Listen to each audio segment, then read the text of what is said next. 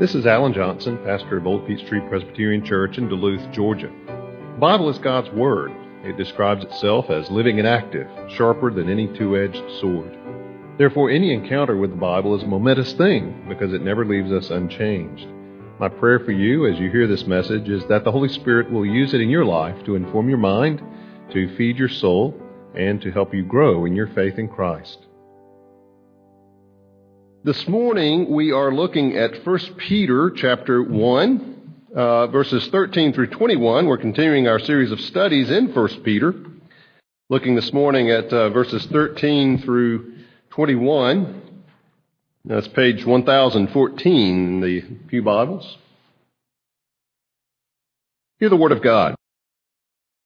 Peter writes, Therefore, preparing your minds for action and being sober minded, Set your hope fully on the grace that will be brought to you at the revelation of Jesus Christ.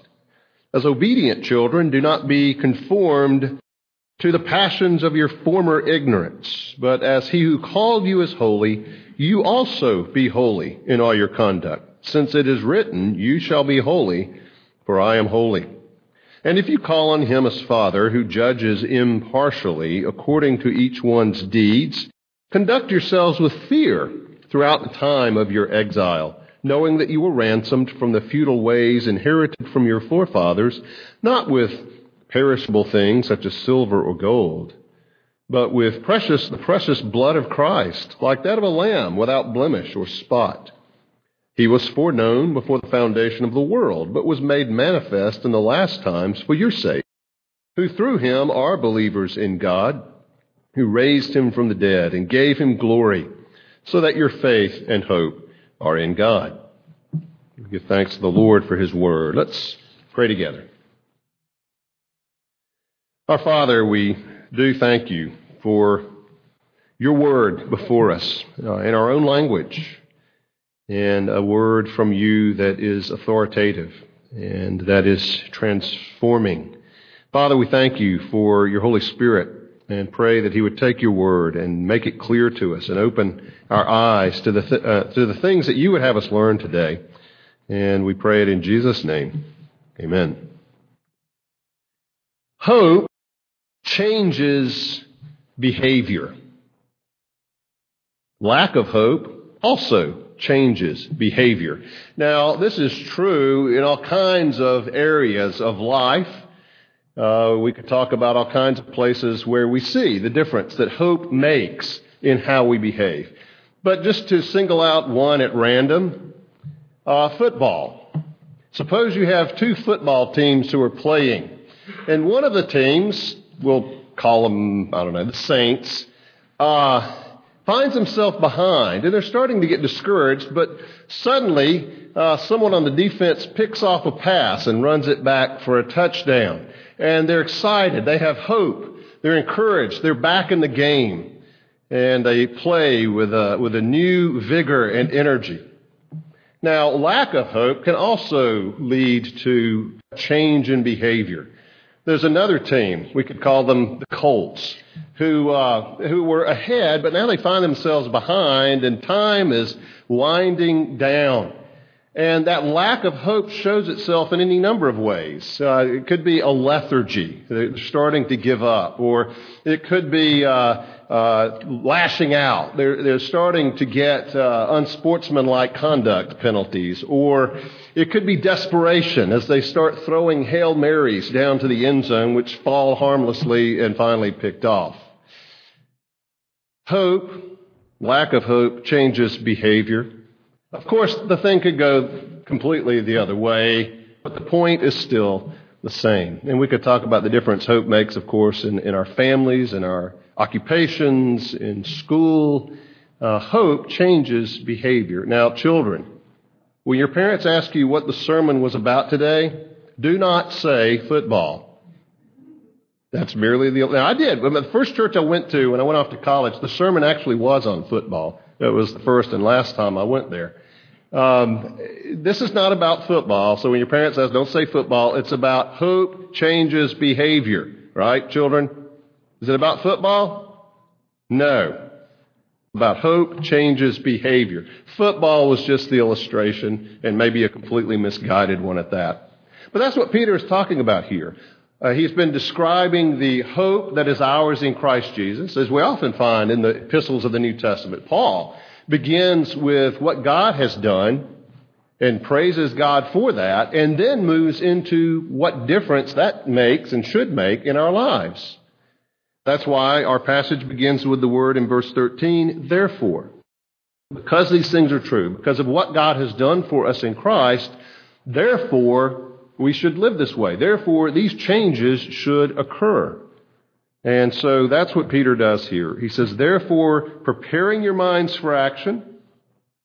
Literally, he wrote, girding up the loins of your mind, which is a rather strange illustration point of girding up the loins, or it was, was, you know, if they had a robe on or some long garment, they would hitch it up with their belt so that their legs would be freed up to work or fight or run or whatever the, whatever the need might be. Well, the idea is basically to get ready. We, we might say, roll up your shirt sleeves, you know, get ready to work, get ready to, to, to, to be active. Uh, first, Peter says, because these are true, we need to get ready for what lies ahead. We need to be sober minded. Now, the word could refer to drunkenness. Uh, that it opposes. The opposite of drunkenness is to be sober. But Peter is speaking of, uh, of a, a, sobriety that goes beyond just physical drunkenness. Then we're not spiritually drunk. We're not spiritually out of it, but we're focused. We're thinking clearly. It doesn't mean we're joyless. It just means that we're not being deceived by the lies of, uh, as John describes it, the world and the flesh and the devil, any area where temptation might come. We're thinking clearly. We're thinking biblically. So we've prepared ourselves for action. We are thinking in a sober, uh, serious way about what lies ahead. And with those things, Peter then says, set your hope fully on the grace that will be brought to you at the revelation of Jesus Christ. Now, he's already talked about this. Remember back in verse 3, he says God has caused us to be born again to a living hope. And a hope that's based on something real, something substantive, something lasting, not just a wishful thinking kind of hope, but a living hope through the resurrection of Jesus Christ from the dead. Now he says to set our hope fully on the grace that will be brought to you at the revelation of Jesus Christ. We experience it now but we will experience to the full at the revelation of Christ, the return of Christ, the parousia, his return in glory. So, getting ready, thinking clearly, we set our hope on that glory that is to come to us in Christ by the grace of God. That's that living hope that life is not empty, that life is not meaningless, it's not futile. It's heading somewhere, and for the Christian, heading somewhere magnificent and glorious. Now, what Peter goes on to talk about here, he's already said that, that we have this hope, but what he goes on to talk about here is how does that hope change our behavior? In other words, how should we, as God's people, live differently because of this hope that we have in Christ? Well, he goes on then here to list for us four characteristics of such a person. And as we think about those four characteristics, I want you to, in thinking about them, Examine your own heart, examine your own life, and ask yourself if these characteristics are true of you. Because as Christians, they, they should be, and, and they can be, and they, they will be inevitably. If we have hope, we will, in fact, live differently. But, uh, but we also can cultivate these things as well and help them to grow. So let's look at these characteristics then. The Christian, in the first place, the Christian who has set his hope on heaven, Peter tells us in verses 14 through 16, the Christian who has his hope set on heaven obeys God's word. He obeys God's word. Now notice, we're not saying because he obeys God's word, he has the hope of heaven. That's, that's putting it backward. But rather, because he has this hope of glory by his faith in Christ, he then desires to and will obey God's word. Now, put negatively, uh, Peter uh, puts it this way in verse 14, uh, negatively in the sense of what we're not to do. Verse 14, as obedient children, and that's who we are, we are children of God and we are to be obedient to Him.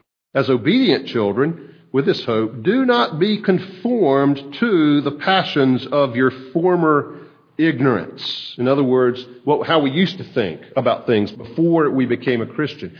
Don't be conformed to those former ways, to the passions of your former ignorance. Uh, the idea of being conformed is that, that that old nature would, would press us and squeeze us into a certain shape, what we used to be. Now, Peter puts it negatively, not that we should not do that, for a very good reason. Because patterns of life sometimes die hard, even from our before Christ days to our now in Christ days. Patterns of sin can be difficult to overcome. Not impossible, certainly. And by the grace of Christ, that's, that's what He does. He changes us, He transforms us. But not without a fight. We have to fight against these old patterns. And so Peter warns us, puts us negatively don't be conformed to those passions, to those ways that you lived in, in your fallen nature. Now, does that mean a Christian will never sin? Of course not. We do sin. But the difference is that's not where we're comfortable. And when we fall, when we sin, we hate our sin, we repent of our sin, we grieve over our sin, and uh, we pray that Christ would enable us uh, to put that sin to death and, and that we would move forward. That's, that's the difference. But then he also puts it positively in verse 15.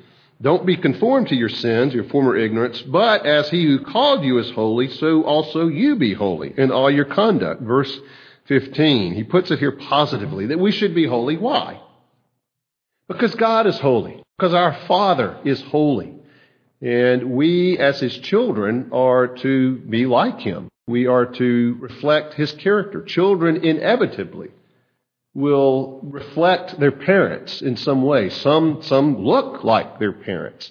Others may talk like their parents and look like their parents. But children inevitably reflect, reflect their mother and their father and their appearance, their behavior, their mannerisms, uh, because of their relationship, because of uh, just living in close relationship for a long period of time. Well, the same thing is here. We are to be holy because our Father in heaven is holy. And so Peter puts this positively. Now we need to talk about what holy means. We've talked about this before. This may be familiar to you. We think of holy typically in the, in the sense of how we act. You know, to act in a holy way means to obey God's word, to live in a way that's uh, not characterized by sin, but by obedience to the word of God. But the, the deeper meaning of that word holy is the idea of being set apart, of being distinct from, separate from. And we want to think of it here in both ways, but I, I want to think first in that, that deeper way of being set apart. You know, God's attribute is that He is holy. He is distinct from His creation in, in many ways, uh, but He is a holy God. In fact, He defines holiness by His own character. But we are to be holy in the sense that we are to be distinct from the world, that the way we act, the way we talk, the things we do, the things we don't do, are different from the world. Unfortunately, too often Christians, or at least professing Christians, look too much like the world in the way that they live, in their priorities in their behaviors. The passage Mike read in Leviticus on being holy, and he goes on to put this not only negatively and positively, but scripturally. He quotes that passage, the Old Testament, verse 16, since it's written, You shall be holy, for I am holy. You know, that's citing his text for this, this application. Uh, in, in the Old Testament, God tells his people that to, to he wants them to behave a certain way, but he also wants them to be different from, distinct from the nations around them. Because only they're different can they be salt, can they be light, uh, can they offer hope.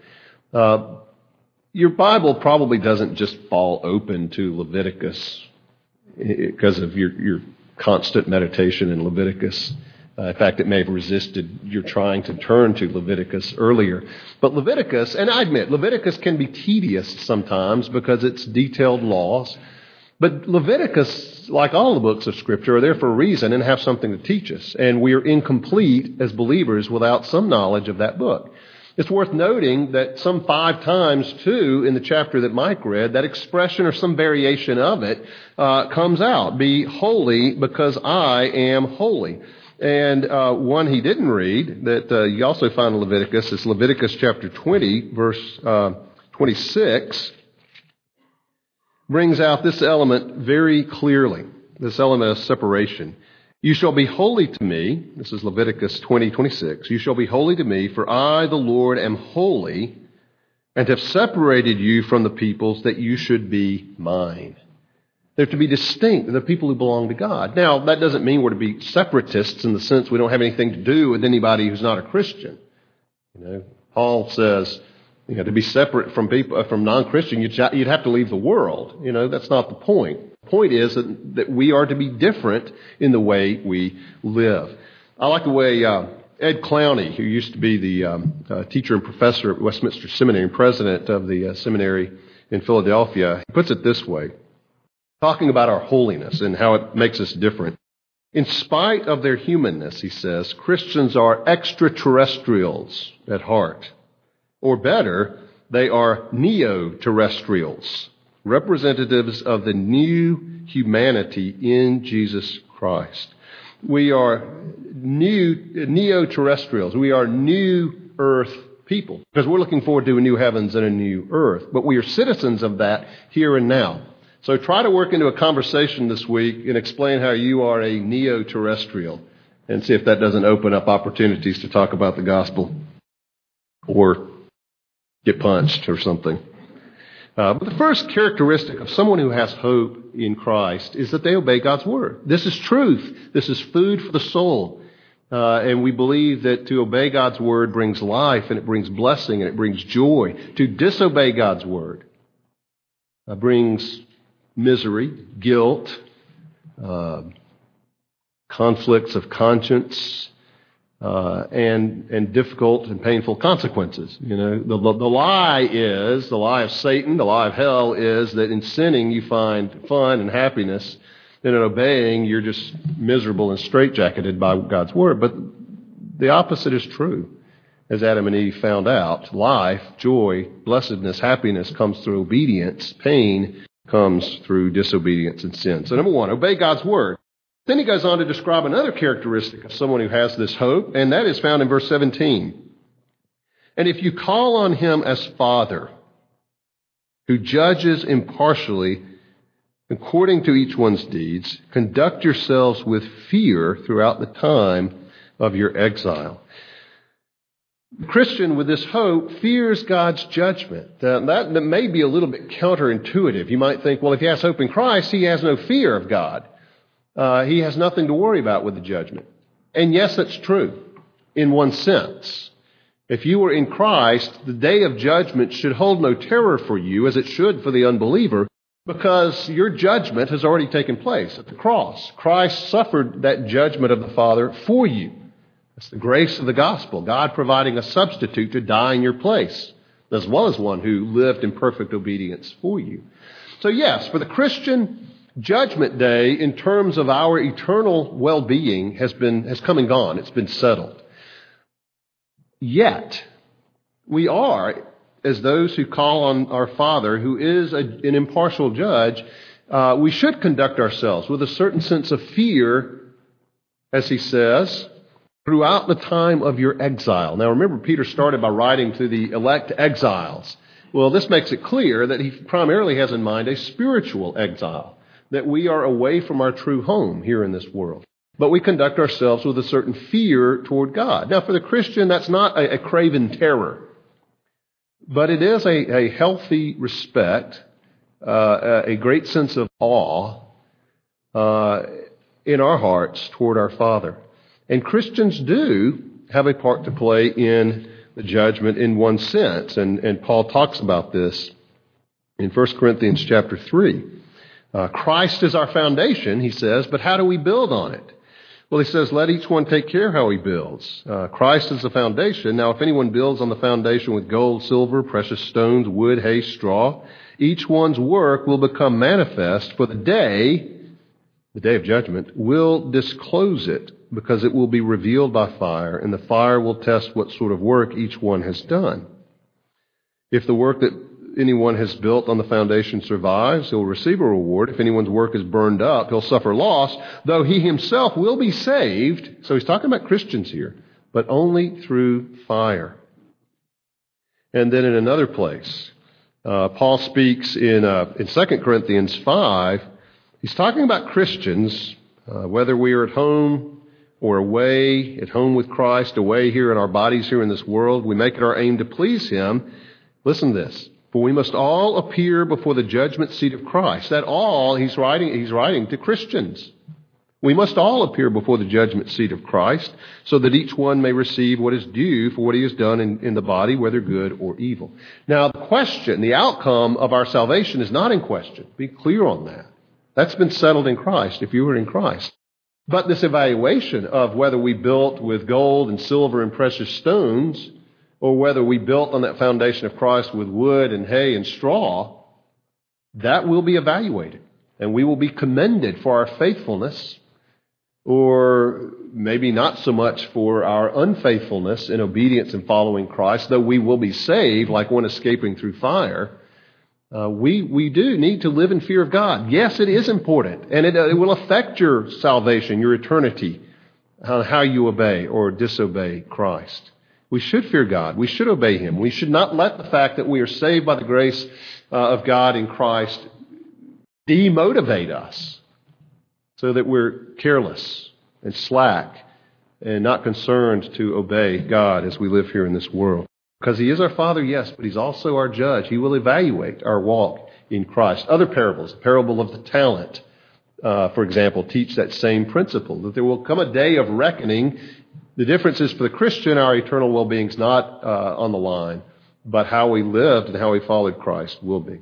So that's the second thing. We obey God's word, we fear God's judgment or evaluation. The third thing, as he says here in verses 18 through 20, is that we remember God's sacrifice. We remember God's sacrifice. And there's something of a progression here. We, we read and study and try to obey God's word. Uh, and then as he goes on to say, we, we do fear God's judgment. We, we, we read the word mindful that we will be evaluated, but then, lest we become discouraged, we remember God's sacrifice in Christ. Look at verse 18. Verse 18 tells us uh, the cost of that sacrifice. Verse 18, knowing, it means just to remind ourselves, remembering, knowing that you were ransomed from the futile ways inherited from your forefathers. Let's talk about that. The, the futile ways, empty ways that you inherited from your forefathers. I mentioned early on, that's one of the reasons I think this letter was written to, to more than just Jews, but to Gentile believers as well. I, I have a hard time thinking that, that Peter would refer to the forefathers of Jews as futile or empty. And that applies much more to Gentile believers who came out of paganism. Uh, I don't want to make too big a deal of that one way or the other. The point is, uh, this letter's coming to us today, uh, but it's just an interesting thought. Uh, you, they were ransomed from that. They were redeemed from that. With what? Not with perishable things such as silver or gold, which on the human level is what people want. You know, a ransom is money. Uh, pay them the money. Just recently this week, a child who was taken uh, for ransom because the uh, uh, the mother had come into money through an, uh, an insurance uh, policy uh, with the death of her father, and the child was held for money. Uh, the child was rescued, thankfully, and the the, the, abductors arrested. But Peter says here, you, you, were, you were ransomed. You were redeemed not with things that perish like silver, like gold, that, that pale compared to what the price was. Verse 19, but with the precious blood of Christ, like that of a lamb without blemish or spot. The Father ransomed us from those futile ways of sin, from, from bondage to Satan and sin, with nothing less than the blood of the Lord Jesus Christ, which never perishes the blood of Christ, like a lamb without spot or blemish. Remember, that's the language from the Old Testament for the offerings. The lambs they would sacrifice.